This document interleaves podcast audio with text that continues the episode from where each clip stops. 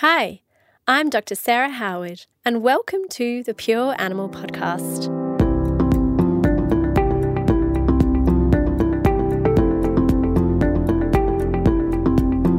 On today's episode, we are talking to Dr. Kelly Halls about restoring your pet's vitality and fresh food feeding. Dr. Halls was born in Melbourne, Australia. She obtained her veterinary science degree from the University of Queensland in Brisbane in 2002. She then went into mixed animal practice in southern Australia for a few years, followed by two years as a locum vet in various parts of the UK. Returning home in 2007, she then worked in a large small animal practice as well as an emergency practice. And in 2015, she founded Benton's Road Veterinary Clinic in Mount Martha, Victoria. Kelly's area of expertise include fresh food feeding for dogs, the use of nutritional and herbal supplements, as well as reduced vaccine and preventative medication loads for pets. Hi, Kelly. Thank you so much for taking the time to join us on the Pure Animal Podcast. I'm really excited to talk to you today. Thank you so much, Sarah, for giving me the opportunity. I'm really looking forward to it. Yeah, me too. I've been really looking forward to this for since we really booked it in, um, which I think was a, six weeks ago now. Um, we're going to mainly be talking about your approach to fresh food feeding, um, nutritional and herbal supplementation, um, and your approach to vaccination in your clinic, which may differ from what a lot of uh, conventional vets are, are utilizing in their vaccination protocols. So I'm really interested to talk to you about that. But before we get into all of the um, the meat of the episode, I'd love to hear about your background and why you wanted to become a vet and um, how you ended up working where you are today. Yeah, thank you, Sarah. I think I'm one of those people when I was a child, I just wanted to be a vet. I don't even remember the first time it dawned on me to to be a vet. It was just one of those things I always wanted to do. Yeah. Um, I was one of those kids that had heaps of pets as a child um, of all sorts cats dogs you know rats mice yeah. know, fish just everything um, and really enjoyed it i used to hang about at my local vet clinic a fair bit and um, you know just go in even when i was just a child um, just to see what they were doing and spend time and yeah you know as many children love the whole james herriot oh, yes. book and, and um, tv series yeah, yeah. and um, yeah, just thought that's what I wanted to do, and I never really um, veered off that path. Oh, that's wonderful. And so you're still still finding it as fulfilling today as you did dream of back then. Yes, I mean, obviously back then I didn't actually have any idea what being a vet was or meant. Um, so I'm really lucky that now that I am a vet, that it is actually what I enjoy. It's completely different to what I thought it would be.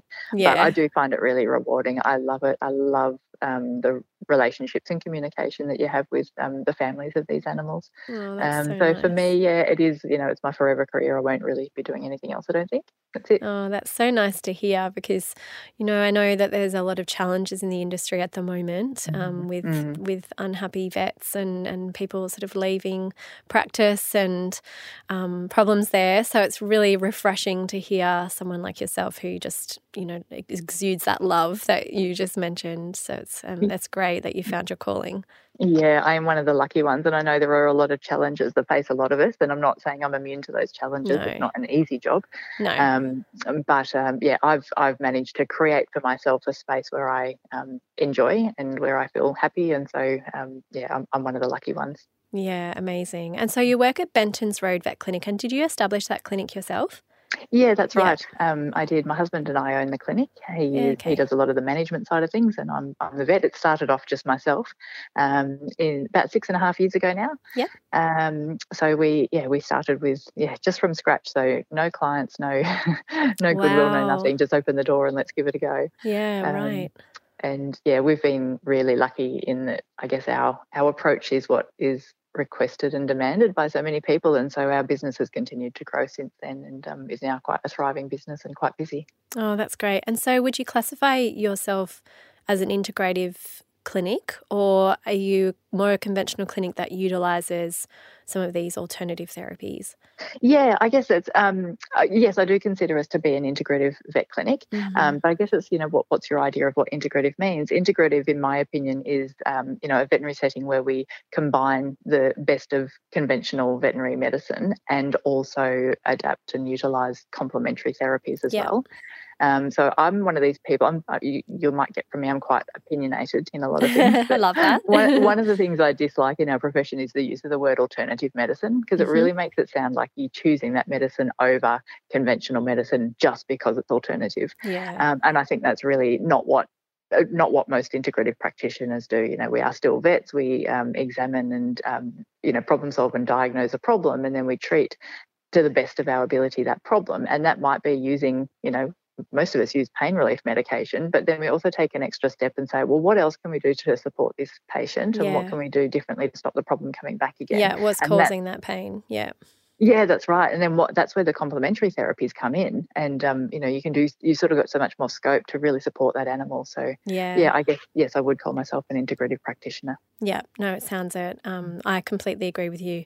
And mm. I just feel like there's it's a shame really that there's so many um, vets out there who haven't had their eyes opened to all of these mm. wonderful alternative well, I won't call it alternatives, but as you say, alternatives to just the con- conventional approach, um, being complementary um, medicine yeah. and, and other treatment modalities that can just, you know, do wonders.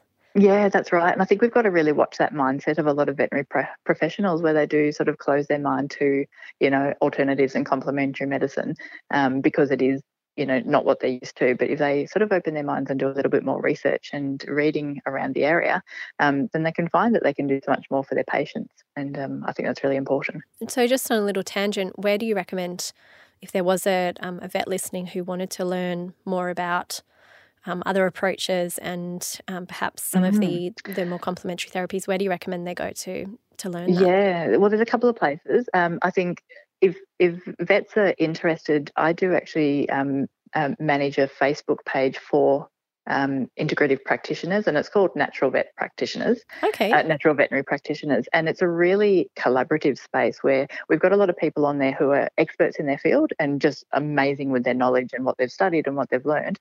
Um, and then we've got some people that are, you know, oh, I don't know anything about complementary medicine, and just you know stick their hand up occasionally and ask a question. So it's a really good place for both sharing knowledge and also learning. Yeah. So that's a, a great place there.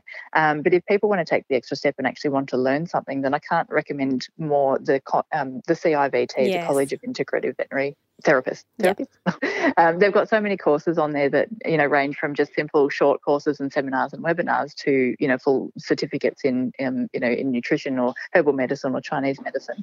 Um, yeah. and I've done a few things through them, and I really enjoy their their um their style. Yeah, no, it's wonderful that we've got that, and they're um uh, purely online um, mm. I think, the courses. So at the moment, obviously, really accessible to everyone yeah. internationally. Um, yes. And like you said, some some of the courses are really short and and and sort of easy to fit into a busy vet's lifestyle. So I think that they're a wonderful resource that we have mm, in the industry. Mm. Can yeah. yes, and you can do it when you've got the space for it. Yeah, exactly. Um, and you can do the little sort of taster things to get an idea of whether this is something that you like. And then yeah. if you do like it, you can go and do one of their true certificates and do a bit more study in it. Okay. And so did you do any of those further courses with the CIVT for mm. your work, or have you just really been learning as you go? Um, oh, a bit of both. Um, I have done the certificate in natural nutrition through the CIVT, Okay. I have done one of the introductory um, Western herbal medicine courses oh, through oh, yeah, the CIVT. Nice. Yeah. Um, and I've also done like a lot of the seminars and, um, yeah. and lectures and, and sort of taster things because I, as I said, I really enjoy. Like I, I, would do it all if I if I had the time. Yeah, um, yeah. Just enjoy the learning. more that you learn and the more that you know, the more you realise you want to learn. So yeah. Yeah, I feel exactly the same. I'm currently studying. I think it's my tenth year of uni. Going back to uni again and studying naturopathy. So, ah, um, yes, yeah, same as you, just thirst for knowledge, um, which mm. which I think should should never be squashed. Um, mm, so, I agree. even if it does mean you know fitting it in at night and and working on the weekends, but that's how you do it when you love it. Yes. So you've done your course in um, what did you say it was called? Natural. It's a certificate of natural nutrition. Natural nutrition. The, okay. Yeah. Yep. So tell us more about that and how has that influenced the way that you um, prescribe diets and nutrition advice in your cases? Um, I'm assuming that's led to your passion for fresh food nutrition. Yeah, it probably actually was the other way around. I, I did the certificate in natural nutrition kind of because I wanted to have a certificate behind me saying I knew what I was talking about. Yeah, fair enough. Um, yeah. But by the time I did that, I'd actually been practicing this way for quite some time. So it was more that I just wanted to give myself that accreditation. Yeah, I understand that. Yeah. Um, I guess, you know, sort of going back to where I started, um, when I opened my practice, I really just set out with wanting to offer a practice that, in my in my words, um, gave an option of ethical medicine mm-hmm. to clients. And by what that is, I, would worked for too long in many places where you just follow cookie cutter um, kind of recommendations for patients. Yeah, so it didn't matter what walked in, every dog was meant to be on XYZ preventatives and it has to be vaccinated every 12 months and it has to have everything ticking the box according to what the business wanted to sell. But it didn't fit in with what you know, like different dogs might have different needs, different cats yeah. might have different needs, and we weren't really respecting that. So I wanted to offer a practice that um, kind of tailored the approach to each individual pet. And then, whilst that was happening, I had young children then, um, and I guess my oldest daughter wasn't the most well daughter with her gastrointestinal system as a young okay. child. Yep. Um, and we sort of got a bit bogged down in the medicine department in not getting anywhere. Um, and so we ended up following a bit more of a naturopathic path to try and get her well. Um, and through that, I learned more about nutrition and the importance of things, and you know how proteins aggravated the gastrointestinal system, and the importance of eating fresh food and your vegetables yeah. and your fruits and yeah. your broad your broad nutrients. And um, just in the back of my head, I said, I can't understand how a bag of dry, dry food fits in this, this ethos.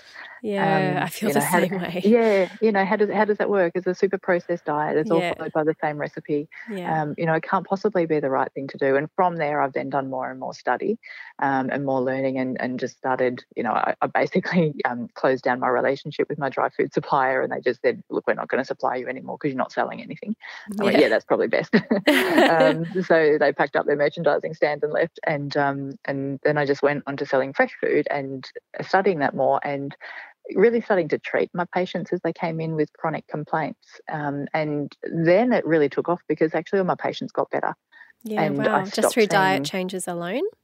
Well not not always alone yeah. um, but certainly in combination. And yeah. so you know i then started getting a lot of people said oh i've heard about you. You know my dog's had itchy skin for years. Yeah. i've been on you know antibiotics and prednisolone and all the rest of it for years. What can you do? And it's like oh i don't know. Let's see.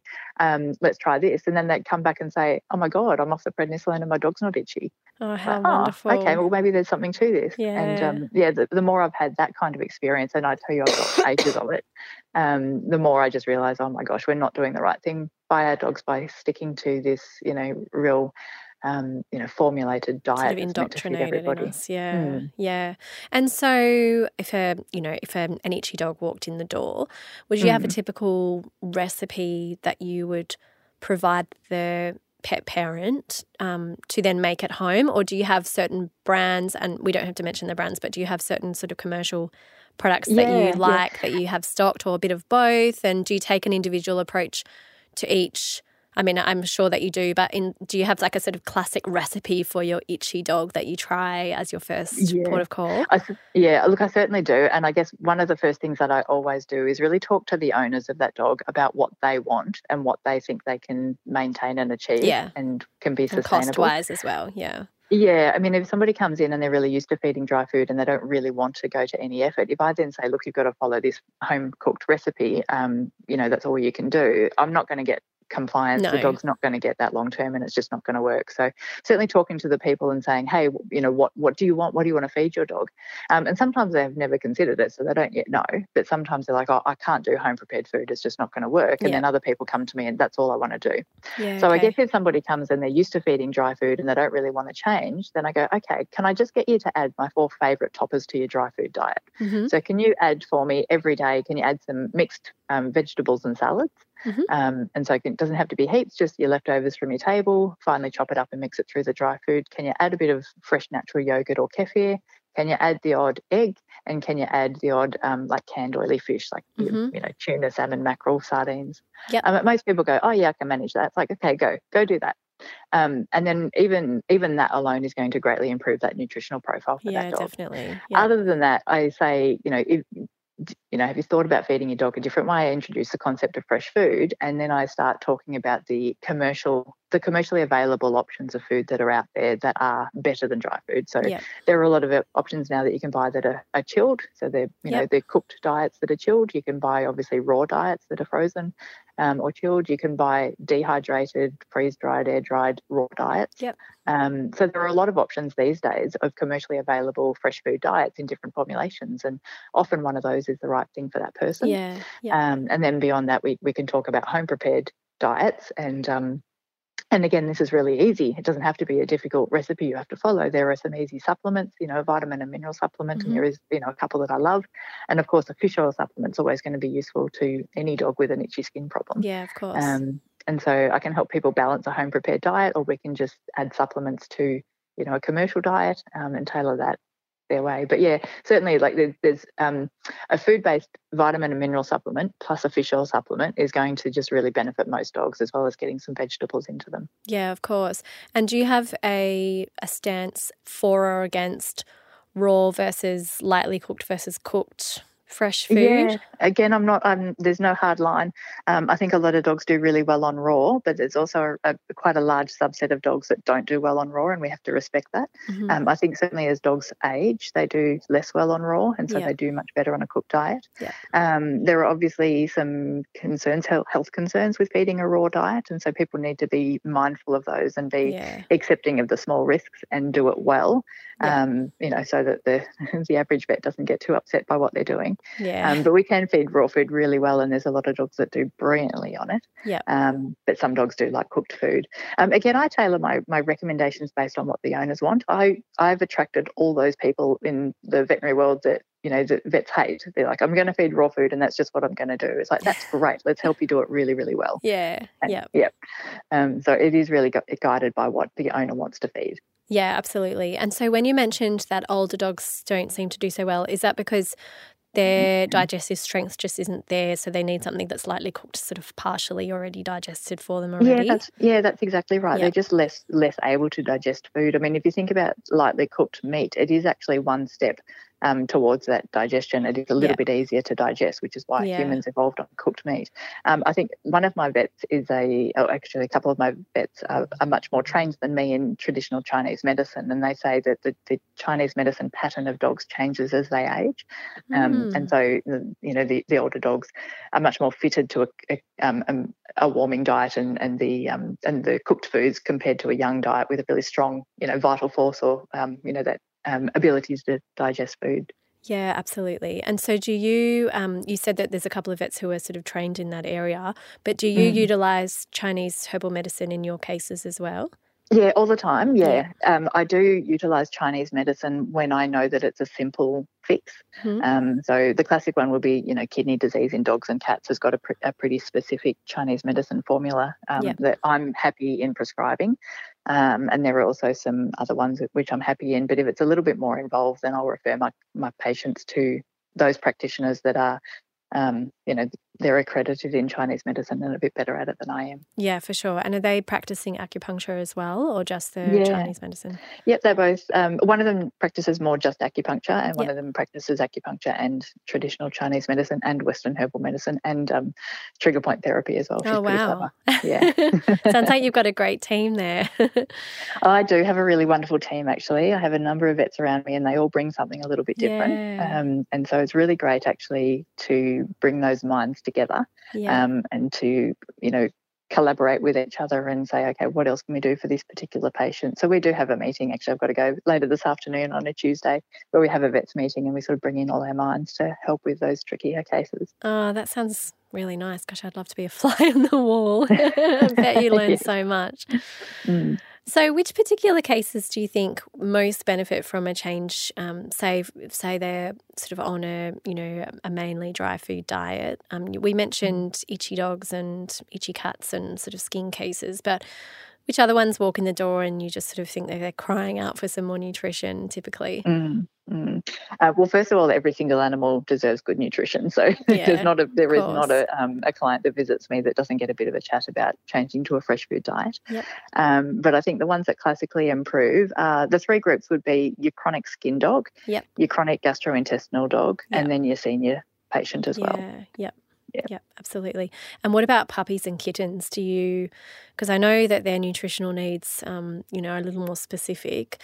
What's your approach to them starting on a fresh food diet? If someone wanted to do, you know, a homemade diet or a commercial diet with them, are yeah, you comfortable yeah. with that? Um, I guess we, we know the thing about puppies is that up until six months of age, they can't regulate their calcium absorption. Mm. So they're mm. going to absorb however much calcium is given to them. Yeah. And they don't have the same homeostasis mechanism as an adult dog. And so we have to pay a lot of attention to giving to getting it right. Yeah. Um, now, in saying that, it's actually not that tricky. It's not rocket science. If you think about all the puppies that survive in the world without the commercial dry food diets, they actually can do quite well. What we need to avoid doing is overfeeding them so that they don't get heavy. Yeah. We need to, with the giant and larger breed dogs, we need to avoid giving them way too much calcium than what we need yeah. um, because there have been some studies showing that that can affect their joint health long term. Um, so I think it is more important for a growing puppy that they are on a balanced diet. And so if it depends on the per- person coming to me, if they're quite knowledgeable and know what they're doing, then I'm happy to help them do a balanced fresh food diet because I know that puppy will do better. But if they don't really know what they're doing, then I am going to recommend a commercially balanced diet over a home prepared yeah. diet. Yep. Just so we know that dog is getting the right sort of balance without mucking it up too much in that early phase of growth. Yep. And then later on, we can have a bit more flexibility and and um, and go back to a home prepared diet if that's what the client really wants. But yeah, I usually direct them to one of the really good, just a, a fresh food diet that you can buy off the shelf themselves. That's formulated for puppies. Yeah, but we've yeah. got to remember that actually puppy formulas are not different from adult formulas. Their requirements for energy are higher, mm-hmm. um, but they would eat more food per kilo of body weight than the same adult would. You know, if you do think, if you thought about dogs growing up in the wild, they don't eat different food. Mum brings back the same animal. Yeah, that's just true. the puppies would eat more of it per kilo than the adult would. Yeah. So they that's the why that's why you there. find a lot of the commercially available fresh food diets actually don't have puppy and adult formulations. Right, they're, they're appropriate for all life stages. Oh, okay. Um, I didn't know that. No, it's only when you look down into things like the commercial dry food diets that are for maintenance and adults. They, they're actually so nutrient devoid that they don't support growth and development. And so yeah. that's why they need to have a different formulation for puppies, is because they're, in right. my opinion, the diets are just not you know they're not adequate. So really, um, the adults should be staying on the puppy diet. yeah, that's right. Yes, they obviously need to eat less of it. Um, yeah. and obesity is a massive issue. But yeah. yeah, it's um the whole you know puppies need puppy food and adults need adult food is not quite true. Yeah, right. Okay. And do you take the same approach to cats as well? Um, I know that they've got quite sort of specific requirements and they're a little bit more finicky. Are you finding yeah, that they respond? Yeah, cats can be really challenging, and I've got a really challenging cat myself who's really stubborn. Um, and unfortunately, I can't. I've, i adopted her as a ten-year-old, and I'm really ah, battling okay. to get her yeah. to eat what I think would be best. Um, so we do have that challenge. But um, you know, cats cats are, are, different to dogs in that they are obligate carnivores and much yep. more of that, you know, carnivorous nature. And so we need to respect that. Um, and so I would love all cats to be started on a raw food diet so that they're used to it. Um, but once they're an adult and they're on a dry food diet, it's so challenging yeah, to get them no, off it. It, it, yeah. um, it, often wins out over willpower. Yeah, that's right. Mm. They're so they're so challenging, aren't they? In that way, when yes. they're so ingrained. Yes. Bless them. Um, bless them. So Kelly, when you're formulating a diet, say uh, you know a purely homemade diet you said you mentioned that you um, tend to put a, a, mineral and vitamin supplement in there and some mm. fish oil and things do you mm. use a um, like a computer program to balance the diet or do you have um, a way did you in your course that did you sort of have like a balancing um, you know spreadsheet that you use or is it really yeah. just intuitive now that you sort of done it so many times yeah, it's a little bit of both, mm-hmm. um, mm-hmm. and it depends again what the people want. But yes, I do use some um, formulating software. I use the Animal Diet Formulator, okay. uh, which is a software program that balances diets. Yeah, perfect. Um, and so I use that one quite a lot, particularly when I'm um, producing diets for specific health conditions. Like if yeah. I'm doing a, a, a, diet for a kidney disease um, pet, then I want to adapt certain things about that diet in yeah. comparison to the usual everyday. Yeah. Um, and so I need to make sure if I am reducing protein that we're still giving the right sort of proteins and that it's balanced and I'm addressing all the amino acid requirements. Yeah. So yeah, I do use the software for those. If it's just the everyday, you know, healthy dog, then I'm much more happy just to say these are your proportions and these are what you need to add and yeah. rotate through these ingredients to make sure you're getting variety and you'll be good. Yeah. yeah. So, what would be a, um, say, you had a sort of a healthy adult dog that didn't really have any health conditions, but someone wanted to switch to a, a homemade diet? What would be mm. like a, a typical meal and what would it include? What are your sort of favourite ingredients that you would recommend? Yeah. Yep. So I recommend a lot of variety. So don't just stick to one type of meat, mm. you know, rotate through different sorts of meats. And the same with your vegetables. Don't just feed, you know, carrot, peas and cauliflower. You've got to rotate the differences.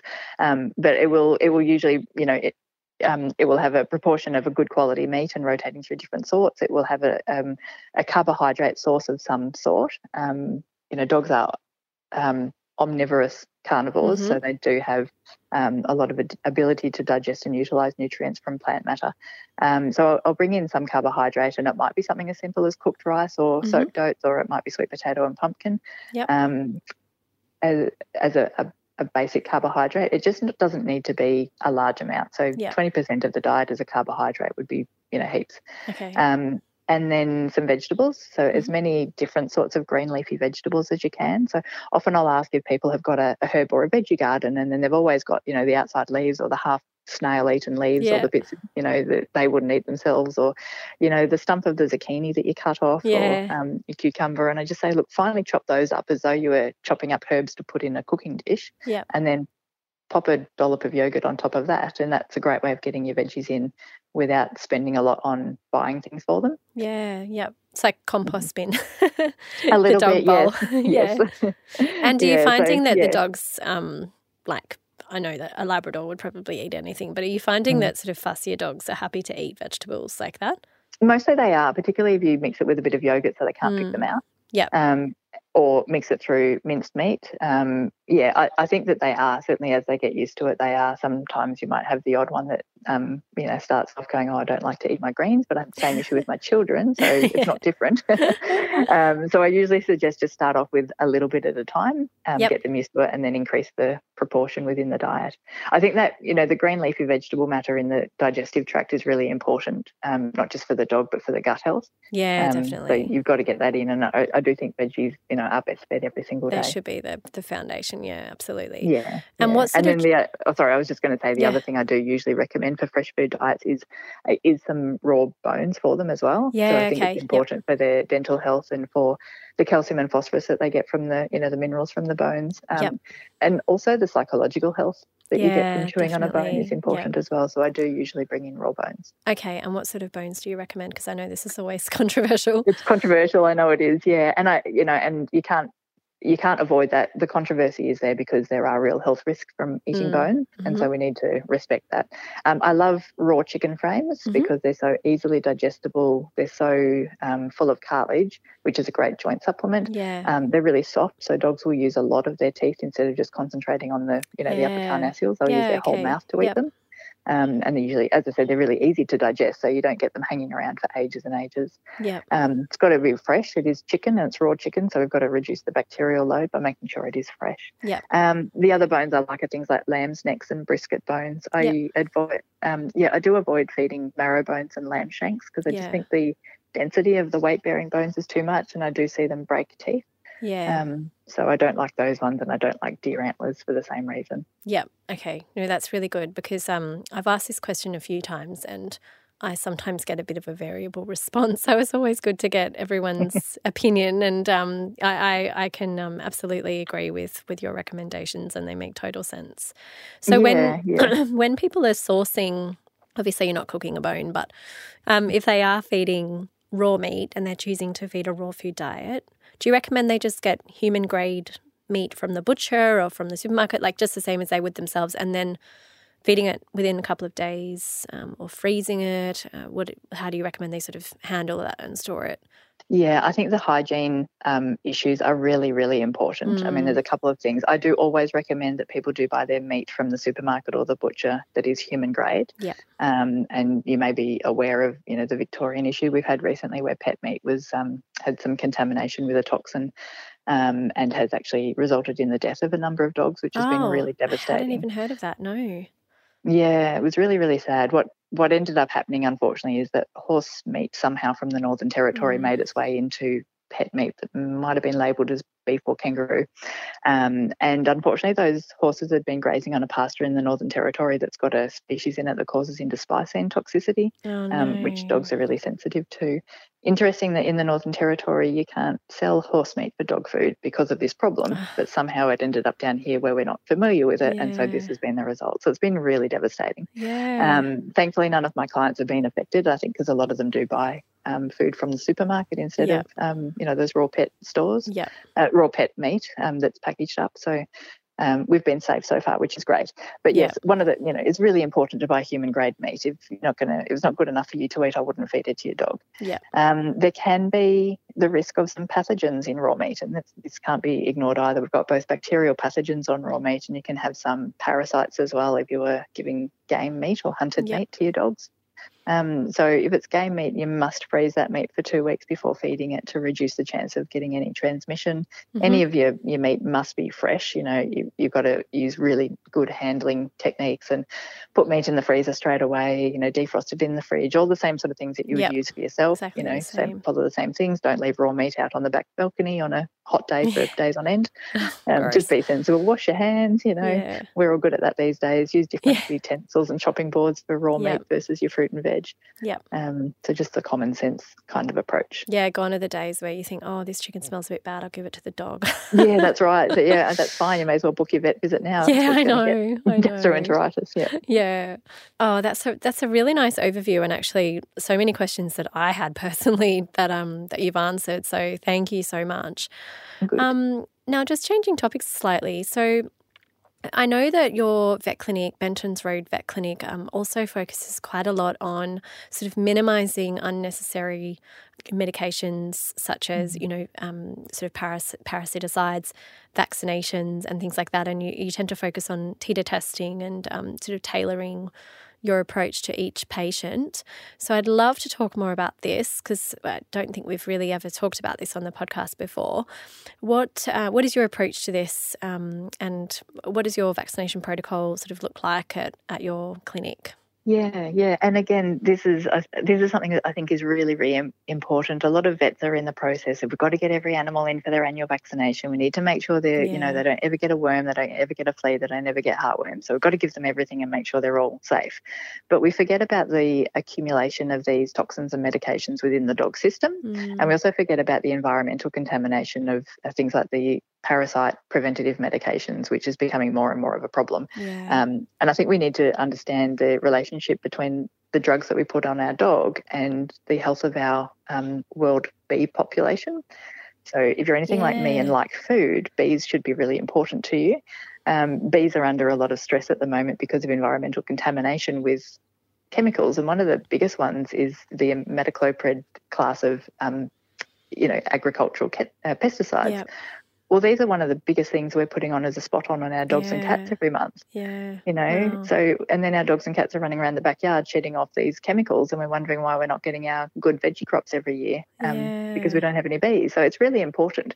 Um, the other thing is that do our modern dogs and cats need to be prevented against these every single month Mm. my opinion is no. Now, part of the reason my opinion is no is that I have the benefit of living and working in, you know, Victoria, where we just don't have a lot of the parasites that a lot of my colleagues in northern states face. So we Yeah. don't have any paralysis ticks here. Um, we don't have heartworm. Um, we have fleas, obviously, and we can get intestinal worms. Um, but my approach is to, instead of blanketly preventing the possibility of all of these things, is looking at the risk of every individual animal and incorporating either a balanced approach to preventatives or using surveillance much more. Yep. So if you look at like heartworm in our area, we don't have heartworm and there was a study that was published in the AVJ in 2019 that looked at heartworm in South Australia and, and found a, a 0% prevalence and Wow. incidence Yeah. which you know they're quite close to Victoria. So we know that heartworm's quite low here. So instead of recommending all of these medications, I will recommend that animals have an annual heartworm blood test each year. Okay. Yep. And so what that means is that number one, the client saves a lot of money in the, the cost of the test is less than the cost of the drug. Yep. The, the dog is not getting that medication that they don't need. And then I'm actually collecting a whole heap of data about the lack of heartworm in, you know, the Melbourne area. Yeah. So I think that's a much better approach. The same with intestinal worming. You know, should should you know little Fluffy who lives on little old Mrs. Jones's knee, you know, all its life and Yeah. never contacts another dog and is only fed, you know, either a home cooked diet or, um, you know, dry food. Are they at the same risk of intestinal worms as the farm dog or the one that gets fed, you know, venison that's hunted, you know, in the ranges? Yeah. I don't think we should be approaching them the same way. Yeah, I agree. Yeah, let's look at that and maybe just treat the problems where this pet might be at risk Mm. but also let's use surveillance a lot more. So, Mm. you know, flea medication is really effective, and there's no excuse any animal should have fleas. However, little, you know, Fluffy on Mrs. Jones's knee is going to be pretty low risk for getting fleas. So, Mm. if we can teach Mrs. Jones to just do a weekly check for any evidence of fleas or itch, um, and Mhm. come to us if they've got a problem, and then treat if we have a problem. Then we find we don't need to use these medications nearly as much. Mm, yeah. And if, you know, um, we know that most of the flea burden is in the house.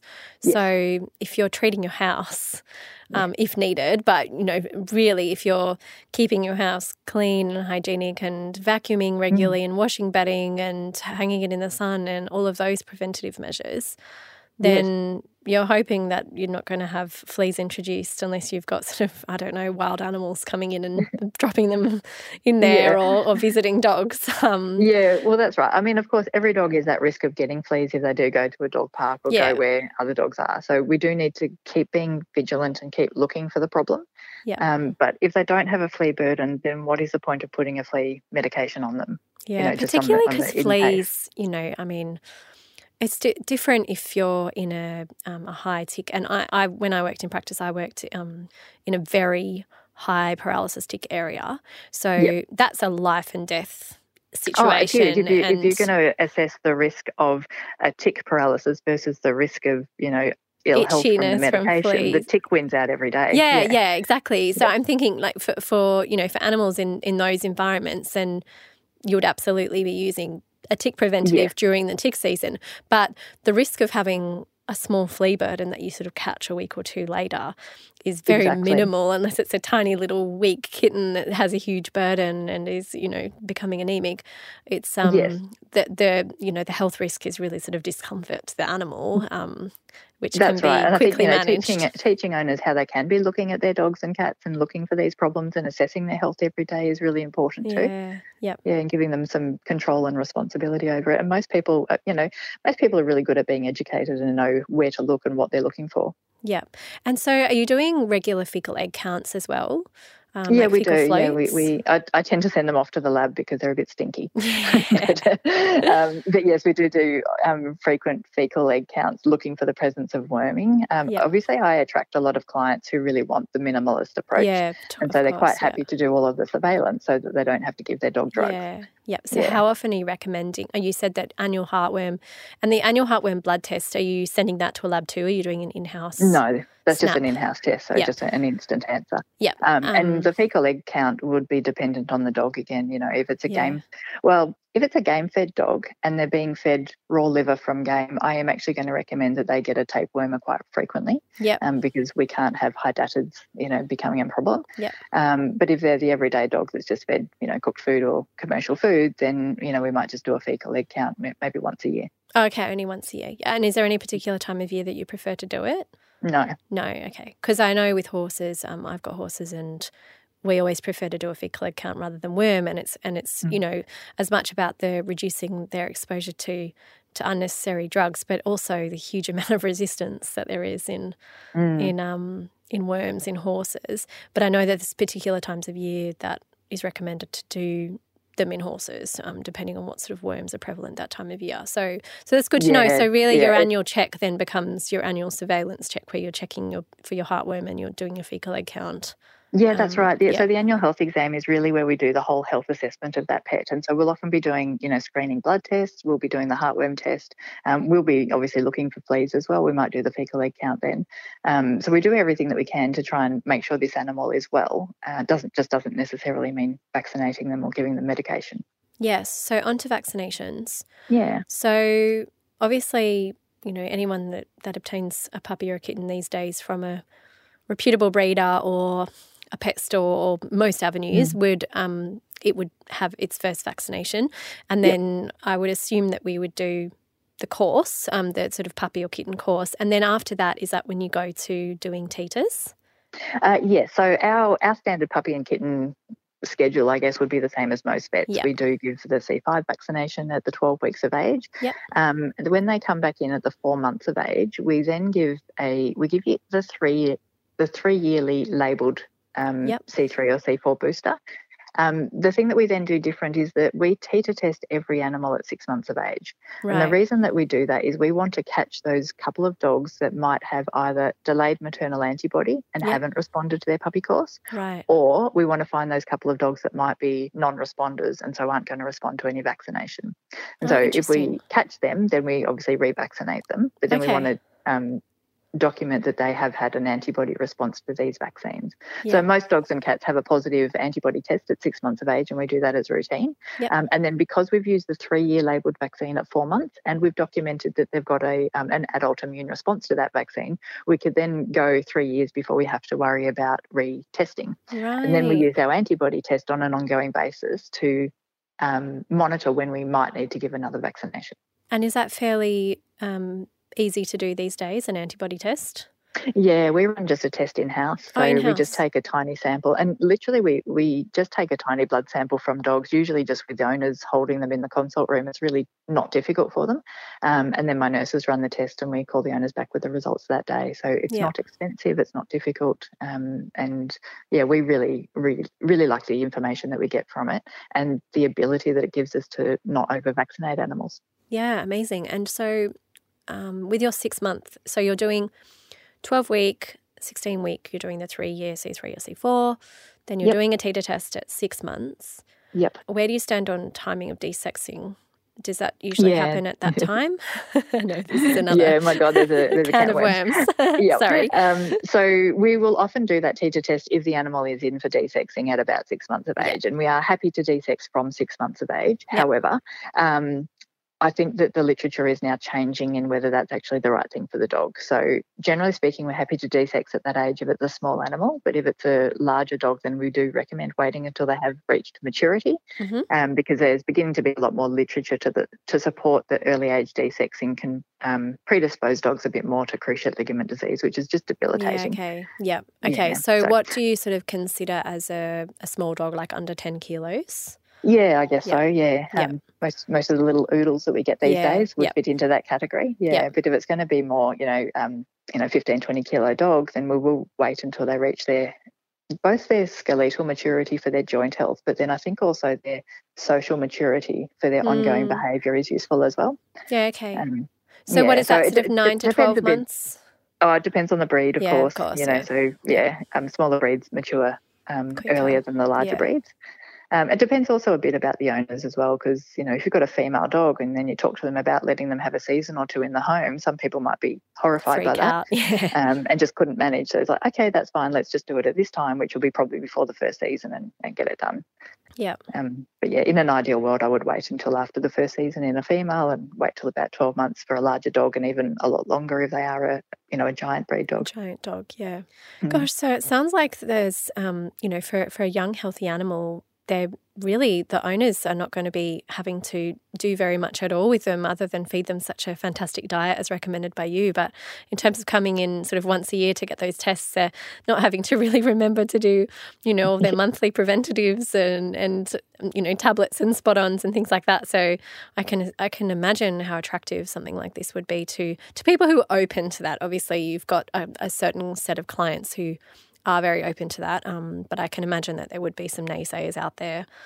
Um, oh yeah, look, there are, and, and obviously, you know, we do deliver a certain flavour of veterinary medicine, and that yeah. is not for everybody, and I understand and respect that. Um, but for those people that do want this approach, you know, they're they're crying out for it. We actually can't keep up with the demand for our services. Yeah, you know, and the the surprise that I have every day when people tell me they've travelled ninety minutes to drive to me. Oh, so um, it's very flattering. It is incredibly flattering, yeah. but it's also a little bit sad that they can't find that at any other vet yeah, clinic. How many is. clinics did they pass on their way to a yeah, house? I know. You know, there's, there's, a lot, and and they're so appreciative that they come and that they can have this approach, and that we listen to them and um, and tailor our approach to to what they want. Yeah. Um, and I think there's a real message in that. I was going to talk about that at the end, but I think there's a real message in that for the veterinary profession about maybe adapting the way that we are a bit um, yeah. so that we can address these people's needs. Yeah, well, uh, particularly because, you know, more and more so these days, um, someone's pet is is a, is mm. their child in a way. Like it is really su- such a part of their family, which differs from you know 10 20 years ago even and longer absolutely so yeah, of course they're wanting the, the to pet... treat them that way they're treating them as they would their own child that's exactly right. The pet has absolutely elevated in value mm. from being a possession to being a member of the family. Yeah. And so many more people are much more health conscious themselves. Yeah. And so they understand the, you know, the realities of what they're eating and putting the right products into their body and they look at their animal and they just don't want to you know, feed in a different philosophy. Yeah, doesn't so this is right. this is exactly what they want. And not only that, but these people will pay for this. You know, these these clients are those dedicated, educated owners that want the best, happy to pay for the service. Um, and the worst thing that we can do as a veterinary profession is to say, no, you're wrong, you've got to do it our way. Because what that does is that makes that person take that animal away from the veterinary profession.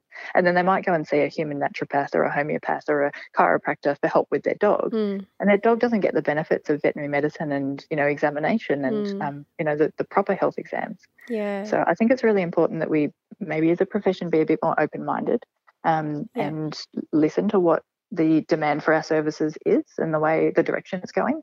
Um, yeah. And I think we can offer this a bit more.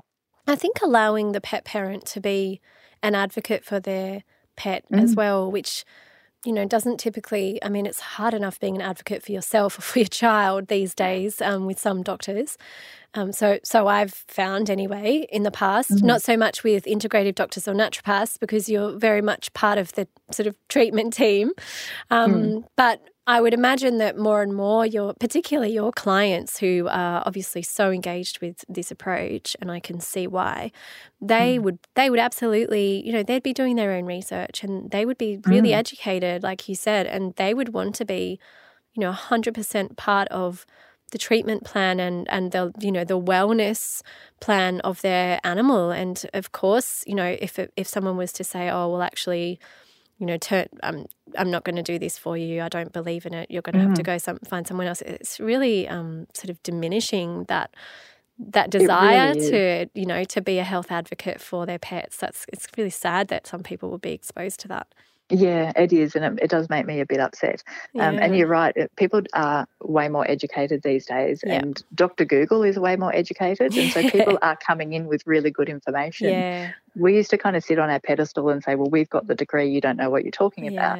um, and therefore you just need to follow our rules because we say. yeah But that's not the case. People people actually educate me all the time. They say, "Look, I've found this, you know, research, and I've been looking at this. Like, oh, I'm not familiar with that. I'm now going to go and learn about it." So people, you know, they really are educated, and they want to feel in control in the decisions made about their fur babies. yeah um, And you're right. That's exactly what they want. They want to be an advocate in the health of their pet. yeah So yeah, Yeah. let's embrace it because these people are, you know, they're the clients that we want. You know, they, their Yeah. compliance is awesome. You know, their research is awesome. They, they're very, very dedicated people. Yeah. And I think it's important, you know, for, from a vet's point of view, to sort of lose the ego a bit and Yes. and be open to to not knowing everything and be open to someone coming in and saying, Well, actually, I don't agree and I want to try this. Because they might have yeah. taken three times the amount of time that you have available to read about this one particular treatment option or condition or ingredient and like that's where you learn i think that that's that's a difficult thing for for a lot of health professionals i would say would be to be open to learning from their clients Yeah, I think that's exactly right. It's very easy for us to say, you know, we are the learned professional, we've got it. Um, but I think, you know, I've been a vet now for nearly 20 years, and I think the more I learn, the more I realise that there's so much I don't know. so much more to more, know yeah. there's so much more to learn. So, yeah, if some of our clients can help us in that, fantastic. Take Yeah, on board. save yeah. some time yeah so well that's great i i've certainly learned a lot from just hearing you um you know your approach to preventative health and i completely 100% agree with everything that you're saying it just makes so much sense That's right. I know that we're sort of getting close to time, but something I just wanted to talk about before we finish up would be when it comes to managing the psychological well-being of a pet. Mm. Um, what is your approach to that, and how can that be best managed, sort of in the clinic, but also in the home environment and in their, their life as a whole? Oh goodness me! That again, that's a, a massive topic to try and answer in a short. um, oh well, don't don't feel time, don't but- feel like you have to um, you know shorten okay. it. Yeah, I mean, there's a few different components to that, aren't there? I think certainly, again, going back to you know putting into the dog the right nutritional building blocks is really important. If we understand that, um, you know, all of our neurochemicals and neurotransmitters are actually produced by the bacteria in our gut. You know, Mm, we don't produce them ourselves. So if we're not going to put the right fuel into the dog, we're not going to get the right neurotransmitters produced, and we're Mhm. always going to be in a state of imbalance. So going back and re- respecting that is really important. So we must be feeding foods. You know, we must be feeding food high in tryptophan that's going to make our serotonin, but we also have to feed the gut bacteria and establish the right sort of microbiome in order Yeah. for that to happen effectively. yeah. So that needs prebiotic fibers, it needs all of the vitamins and minerals that are going to help a gut, not Yeah. necessarily just giving the drug that's going to raise serotonin. So I think Yeah. that's one thing. Yeah. Um, I think the importance of understanding that dogs need independence is really Mhm. important. I think the dogs need a, ro- a role and responsibility to play in their lives. And I think too often we give them the role and responsibility of being our emotional support. And that's not Mm, what they're equipped to deal with. Yeah. So they need strong leadership from their people, Mhm. from their, their owner, their, their person. Um, dogs do live in a pack environment with us, whether you want to call it a family or a dog pack, I don't care, but it's the same sort of pack family environment where everyone is in together. And they need somebody to rely on and to know that they've got this leadership role. Yeah. And yeah. leadership in a family needs to be a democratic elected leader, not a dictator. Yeah. There's no point sitting there saying to the dog, I'm the boss, follow my rules, because that's not security to a dog. You need to just um, display strong leadership skills and have your dog elect to follow you. Yeah. Yeah. So, security and stability and predictability in the home and outside the home are really, really important. Yeah. Giving the dog the freedom and the ability to enjoy themselves, but being separated from you.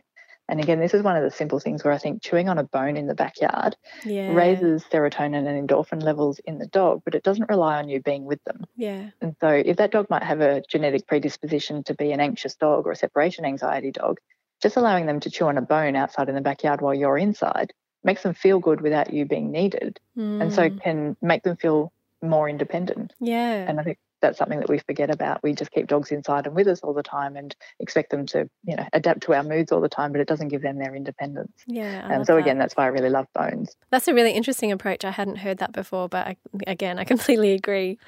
Yeah, Yeah. okay. And what about when they're coming in to see you? If you know, if a dog Mm. is sort of prone to anxiety, do you um, have sort of certain protocols in place to help manage that, or um, yeah, certainly. And recommendations I mean, some of them are a bit, you know, upside down at the moment because we're yeah, um, in stage four lockdown and we're not allowing people to come into our clinic. So, um, you know, we we then have a dog that's separated from its owner coming into the clinic for us to examine. And so it's really important that we just respect that dog and respect their anxieties and just work really slowly with them. Mm, We need to be predictable with them and we need to prove to them very, very quickly that we're not going to hurt them and that we're not going to do anything scary. So we need to, like, the first thing I do when I go out to get the dog is to give them a treat yeah, um, you know, and to pat them in a way that you know conveys that I'm not going to hurt them, and then I need to remove them from their owner, which for some dogs is really challenging. yeah, Um, so we just need to have a really slow approach and not do anything to the dog behind closed doors that we do, wouldn't do with the owner present. yeah, Um, so I think Yeah, that's, that's really nice important, and just go really slow. We use a lot of treats, and we use a lot of um, uh, ice blocks made out of bone broth. Oh, which you okay. can, yeah, dogs love them. So you, we get, you know, one of our nurses gives them that while they're trying to lick that. Then we can take a little blood sample from them Yeah, um, or trim their nails or whatever it is that we're trying to do. yeah, So just teaming, you know, a nice um, experience while we're doing something that might be a little bit challenging for them. yeah. That's a really good tip because I imagine that would take quite some time for them to devour rather than a you know a small piece of, of them, liver some of or them them something. really quickly. The benefit of bone broth is that we can use that for an animal that's in for an anaesthetic without it being, you know, a, a meal to upset their, their tummy. So if we've got an anxious dog that comes in and we're trying to place an IV catheter, then a bone broth ice block is really good. Yeah, Um, and as really well as that, we use a lot of pre-medications with medication at home before they even Yeah. come in, um, Yeah. just to try and get them to reduce their anxiety a bit. Because the vet, the veterinary setting is a challenging environment for most animals. Mm, It is. Yeah, Mm. absolutely. Oh, amazing. Gosh, I've loved talking to you today, Kelly. we'll have to have you back one time because I feel like you're just a fountain of knowledge. Um, but I know we're sort of running out of time. Was there anything else that you'd like to share with our listeners before we say goodbye? Oh, I'm not sure. I think we've probably covered We have, everything. yeah. Um, yeah, I just would like to, I guess, just reiterate the importance. And um, I know that most of the listeners to this podcast are probably veterinarians, um, maybe nurses as well, and then Yeah. also some pet owners. Um, but I think that the uh, you know, I'm a veterinary business owner as well as a veterinarian, and running a veterinary business is always challenging. But Mm, um, again, offering this approach has seen my business grow from, you know, opening the doors with no one on my books to being, you know, a four full-time equivalent veterinary business within about Mm. six years. yeah, So it's been really, really fast. Yeah. And the opportunities for growth for business and for, um, what's the word I'm searching for here? You know, for, for the veterinarian feeling like they're doing a really good job Yeah, is yeah. huge. Yeah. Um, so I would really love to see more vets adopt this approach or learn a bit more about this approach um, because there are so many more people out there that really want this approach. Yeah, absolutely. And I think that there's some, you know, some talk whether actually working in this environment, you know, in an integrative practice and, and taking a, a slower um, approach and having more time with your patients mm-hmm. and not having that sort of stress, rush, rush all the time, maybe it might actually benefit the mental well-being of a lot of vets out there because I know that that's an issue. Um, yeah, that's right. So yes, yes. yeah, I know that there's some possible research that might be going on in that area to look at that. Yeah. Um, but I, I definitely couldn't see that myself that that could be the case. Yeah, and I think if you're a vet and you're able to practice in an area that fits your philosophies about healthcare and your ethos, yeah. then you're going to feel more aligned with that business and you're going to thrive more in that environment than you're if you're in a situation where you're following a, a, cookie cutter approach. Yeah, amazing. Well, thank you so much again, Kelly. I'll let you go. Just before we go, um, I know your website's www.bentonsroadvet.com.au. Was there any other contact details that you wanted to share? Yeah, certainly. I mean, obviously, our clinic is also on Facebook. I think we might also be on okay. Instagram as well. But yep. I'd just like again to remind any vets out there about the Natural Veterinary Practitioners Facebook group. Yeah, um, as it is a really great collaborative space to learn more about it. Um, and as well, if there are any vets and nurses who feel that this approach fits with them and aligns with them, please get them to reach out to us because we're always looking for people to come and join our team. As okay. I said, you know, we can't meet demand as it is. Yeah. Um, so we always have room for growth of our business. So just drop us a line or come and visit us and see what you think because yeah. it fits a lot of people and, and people do tend to feel happy in our environment because they, you know, as I said, it fits with their beliefs. Yeah, no, it definitely sounds like a happy place to work. yeah. so I'll um I'll make sure I put all those um, pieces of information in the show notes for everyone who's listening in to be able to, to reach for easily. Fantastic. That's great. Thank you. Great. Well, thanks, Kelly. And hopefully, we'll get you back again soon and enjoy the rest of your day. Yeah, wonderful. Thank you very much, Sarah. I will, and you too. Thank you. Bye. This was the Pure Animal Podcast, and I'm Dr. Sarah Howard. If you enjoyed our chat with Dr. Kelly Halls today, could you please jump onto iTunes and give us a rating and review?